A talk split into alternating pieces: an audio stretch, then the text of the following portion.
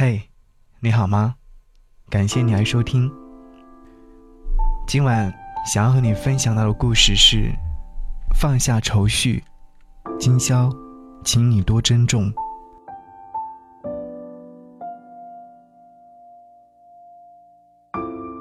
若琳坐在电风扇前，啃着一大块西瓜，洗脸一样，爽快地说：“行，你决定要分手就分手吧，在我这里面住一段时间，疗疗伤，再来还是一条好汉。”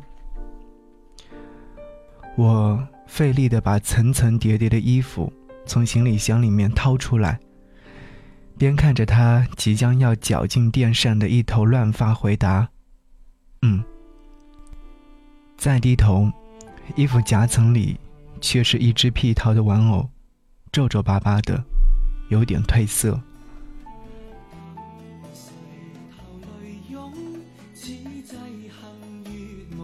大一刚入学。我就加入文法学院的外联部，理所当然被学长学姐派去做借教室、找党宣老师签字、发传单这样的麻烦事情，一刻不得闲。北京的夏天没有一丝风，又干又热。我穿着一双人字拖和运动短裤，气喘吁吁地走进礼堂，被太阳炙烤过的眼神还没有恢复清明。一片青黄不接的黑暗，就听到了一阵歌声。后来的这段旋律留在脑子里面有很久很久。我一个音痴，硬生生的凭借记忆哼唱识曲，找到这首歌曲的原唱是陈百强的《今宵多珍重》。视线逐渐清晰之后，面前是一个穿着灰色衬衫的高个子男生。他始终闭着眼睛，向着舞台上唯一的光柱扬手，嗓音年轻又温柔。虽然说听不懂粤语，我却一直呆呆的在这个堆砌着纸箱，甚至有一点沉重的尘土味道的角落里面，听完了最后一个尾音，直到和他擦肩而过，我才慌乱的低下头去，假装整理衣角。残红乱舞忆花底初度逢难禁垂头泪涌此际幸月朦胧愁绪如何自控悲哀都一样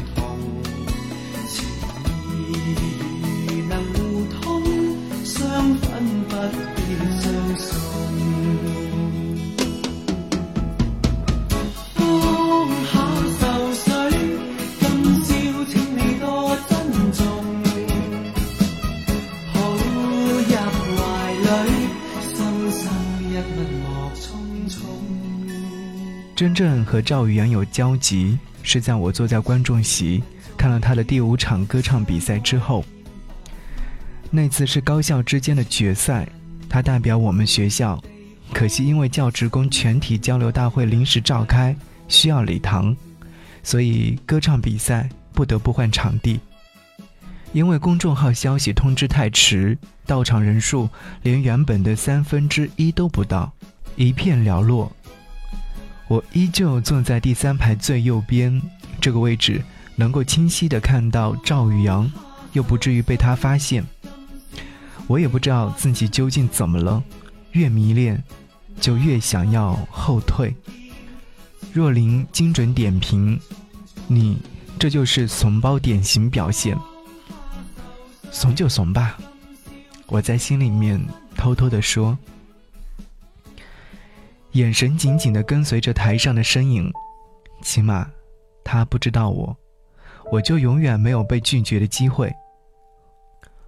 不知为什么，看着赵宇阳颀长略显消瘦的身形，旧的发灰的牛仔裤，并不是很俊朗但却干净的面容，还有那双永远没有焦距但却饱含温情的眼眸，让我总有一种还没有拥有。就即将要失去的感觉。他发挥的很稳定，甚至上台后那一句“麻烦可以关掉一些灯吗？”我有点紧张，抱歉。也成了淡淡笼罩在他身上的光晕，只让人觉得他诚恳而羞涩。几乎所有的选手都准备了一点编舞和舞台设计，反而衬得赵宇阳的朴素唱法别具一格。有不少别校的女生一边小声议论他的可爱，一边低低笑着。一曲结束，赵宇阳鞠了一躬，不做停留，匆匆回到观众席。前排有些女孩子甚至站起来看他，他却垂着头坐在我旁边的空位置上。我偷偷环顾一周，才发现只有我旁边是紧挨过道的座位。心里那细小的一点激动和期待，还没有等冒出火苗，就自己熄灭了。他的手指很长，交叉放在腿上，耳边是他细微的呼吸声，我的心跳震耳欲聋。手机后壳被满掌的手汗弄得滑滑腻腻。主办方在统计分数的间隙穿插了很多小游戏，第一个游戏是听歌识曲。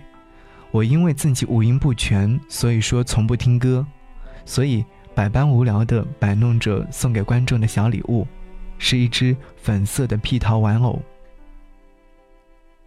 你喜欢这个玩偶吗？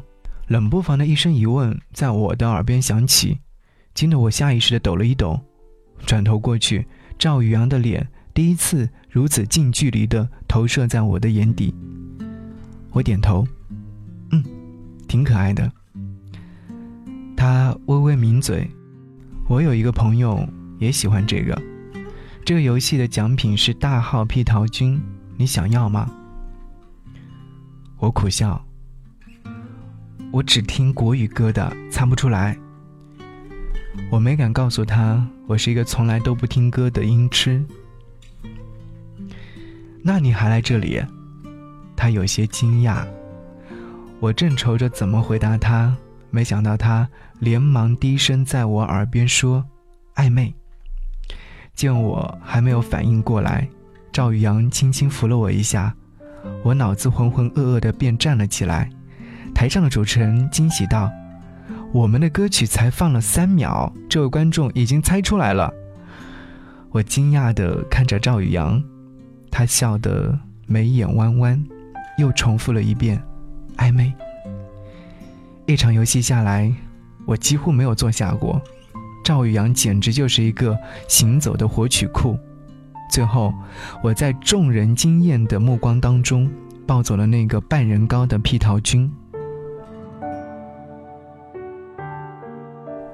终于，无数次约自习和饭后散步之后，我鼓足勇气碰了他的手，冰冰凉凉的，他没有避开。时间静止了一两秒之后，他轻轻包住我的手。听到这里，若琳满眼花痴，这不是挺好的吗？我轻飘飘的扯了下嘴角，到底没有笑出来。一千个人，有一千种爱情的模样。我和赵宇阳的感情自然不属于轰轰烈烈的那种。我们每天按时互道早安、午安、晚安，一起吃饭、散步、聊天。可是我只觉得一颗心垂垂老矣，对着他时常身怀一种慌乱又无措的感情，好像井里逐渐增加了水，随时都有喷涌而出的危险。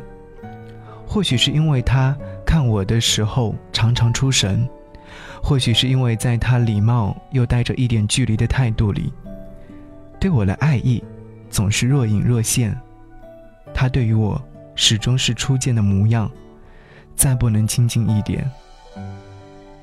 直到夏天结尾的匆匆到来，终于，已经到了再无法故意忽略这段感情里变质部分的时候了。我们并排坐在中山公园的长椅上，相对无言。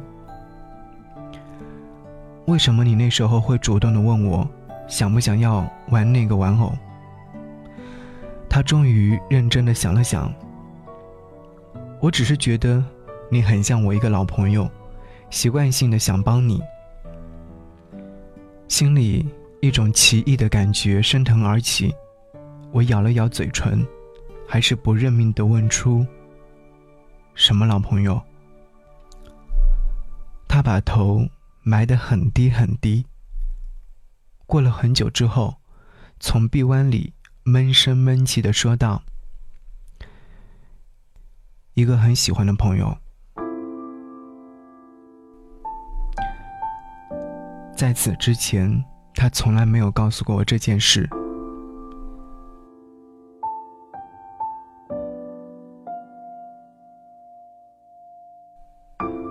若琳撇了撇嘴，这个男的，也不知道说他专情还是渣，怎么能够觉得你像那个女孩子就跟你在一起了呢？我听着他的抱怨，心里却不起一点点的波澜。说真的，我从来都没有怪过赵宇阳，他一直以来就是木讷而真诚的人。我喜欢他也是这个样子，我也始终相信，他爱我的时候是真的爱。人与人之间凭借喜爱的分子相互吸引，也许是我的某些品质能够给他带来似曾相识的美好感受，那种感觉是有些人一生都无法割舍的东西。我不怪他，他只是太过于痴情善良，不忍心拒绝现在。不忍心放下过去，就这样吧。我看着树上掉下来的第一片叶子，预示着早秋的到来，也催着我再向前迈一步。我看着若琳走进厨房，忙活着准备晚餐的身影，努了努嘴，终也没有开口告诉她，这个故事的唯一一点保留情节。